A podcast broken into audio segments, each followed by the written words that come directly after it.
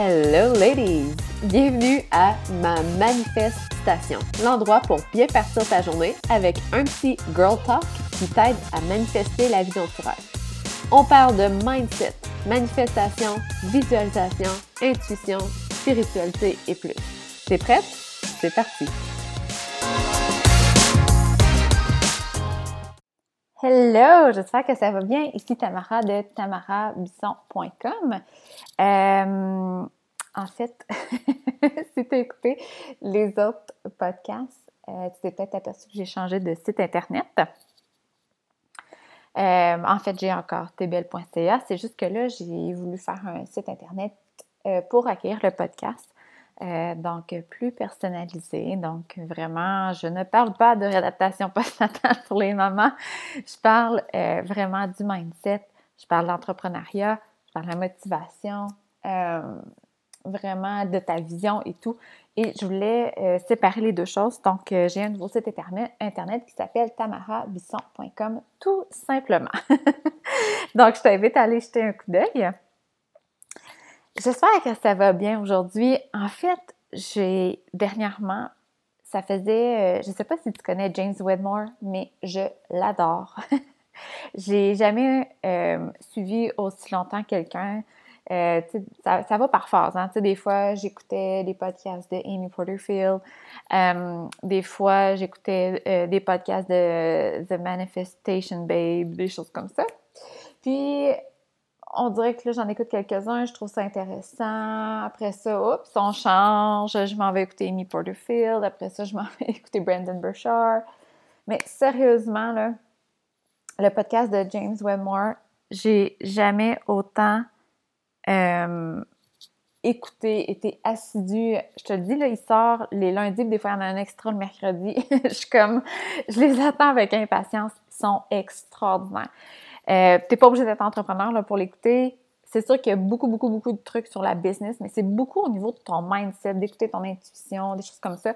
Donc, j'imagine que c'est des choses qui t'intéressent. Je t'invite fortement à aller l'écouter.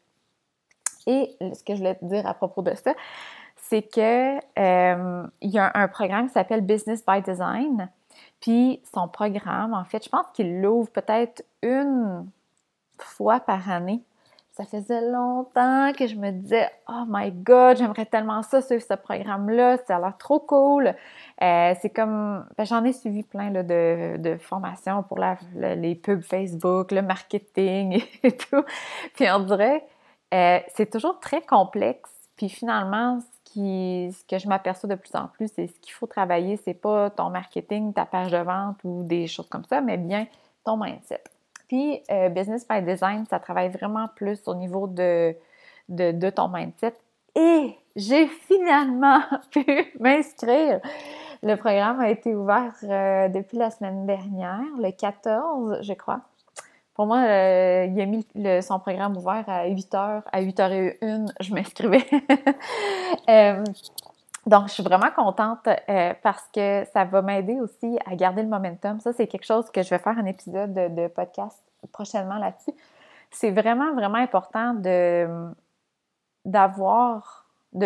t'entourer, de t'équiper, de t'outiller pour garder le momentum. Donc, de garder, de faire en fait ce qu'on appelle des inspired actions.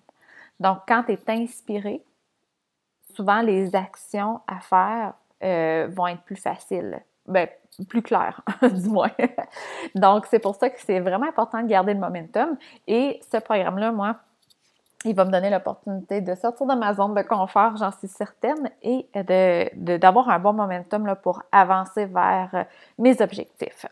D'ailleurs, j'ai un gros projet qui s'en vient. Je vais te l'annoncer bientôt. J'attends juste de finaliser certains détails dans mon site internet, bien sûr.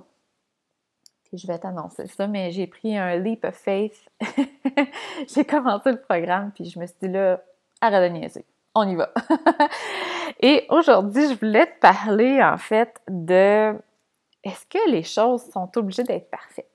Parce que ça, le concept de la perfection, c'est quelque chose qui peut vraiment déranger ton momentum, qui peut vraiment déranger ton flow, Tu sais, quand tu es sur ton X, ça va bien, ça l'avance au rythme que tu veux.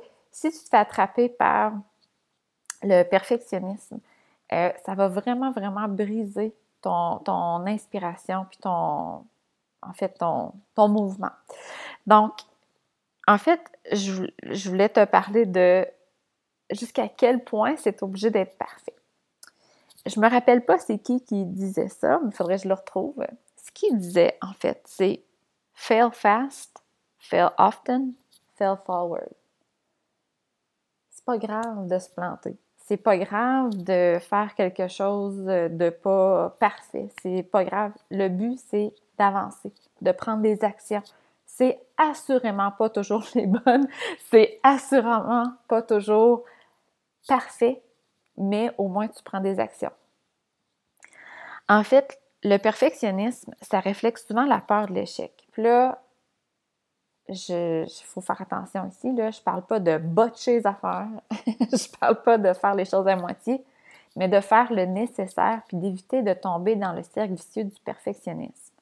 Donc, il y en a beaucoup, puis moi, la première, là, je ne suis pas une personne perfectionniste, mais pas pantoute, ok, vraiment loin de là, sauf qu'il y a bien des choses, surtout concernant ma business, que je me fais des fois prendre par le piège de trouver que c'est pas assez parfait, puis de un peu m'attarder à des détails qui sont pas importants. Puis c'est là que je m'aperçois vraiment que c'est parce que j'ai peur. Dans le fond, tant que le projet n'est pas fini, j'ai pas à le mettre disponible. Donc, j'ai pas peur du jugement des autres, j'ai pas peur d'échouer, j'ai, tu sais, cette peur-là. Dans le fond, tant que le projet n'est pas terminé, j'ai pas à faire face à cette peur-là. Donc, c'est souvent, en tout cas personnellement, c'est souvent ça qui arrive quand j'ai envie d'être un peu plus perfectionniste, de m'attarder aux petits détails. Si je peux te donner un exemple, en fait, personnellement, là, je connais plein de business qui a bien des petits défauts des fois, puis je ne m'attarde même pas à ça. Un exemple simple, c'est le fameux James Wedmore. Il y a bien des fois où j'ai téléchargé on appelle ça des lead magnets, mais tu sais, comme des PDF gratuits, là, genre les 10 trucs pour... attirer ta clientèle ou des choses comme ça, des PDF gratuits. Quand tu le télécharges, puis en fait, quand tu t'inscris ton nom, ton courriel, puis là, quand tu cliques sur télécharger ou recevoir le PDF, normalement, tu arrives à une thank you page, donc une page qui te dit « Super, merci de ton inscription, on t'envoie ça dans quelques minutes » ou quelque chose comme ça. Puis ça, là, c'est... Personnellement, dans ma business, c'est quelque chose que je m'attarde souvent. Quand j'ai peur d'avancer trop vite, les petits détails. Ah là, il faut qu'il y ait mon logo sur la page de Thank You. Puis là, il faudrait qu'il y ait une stratégie quelconque pour attirer des personnes, pour les inviter sur ma page Facebook. Puis là, il faudrait qu'il y ait une belle photo qui inspire. Mais mon Dieu, juste, ça m'est arrivé, comme je te dis quelques fois, là, puis James Wedmore, il y a une business genre de quelques millions par année.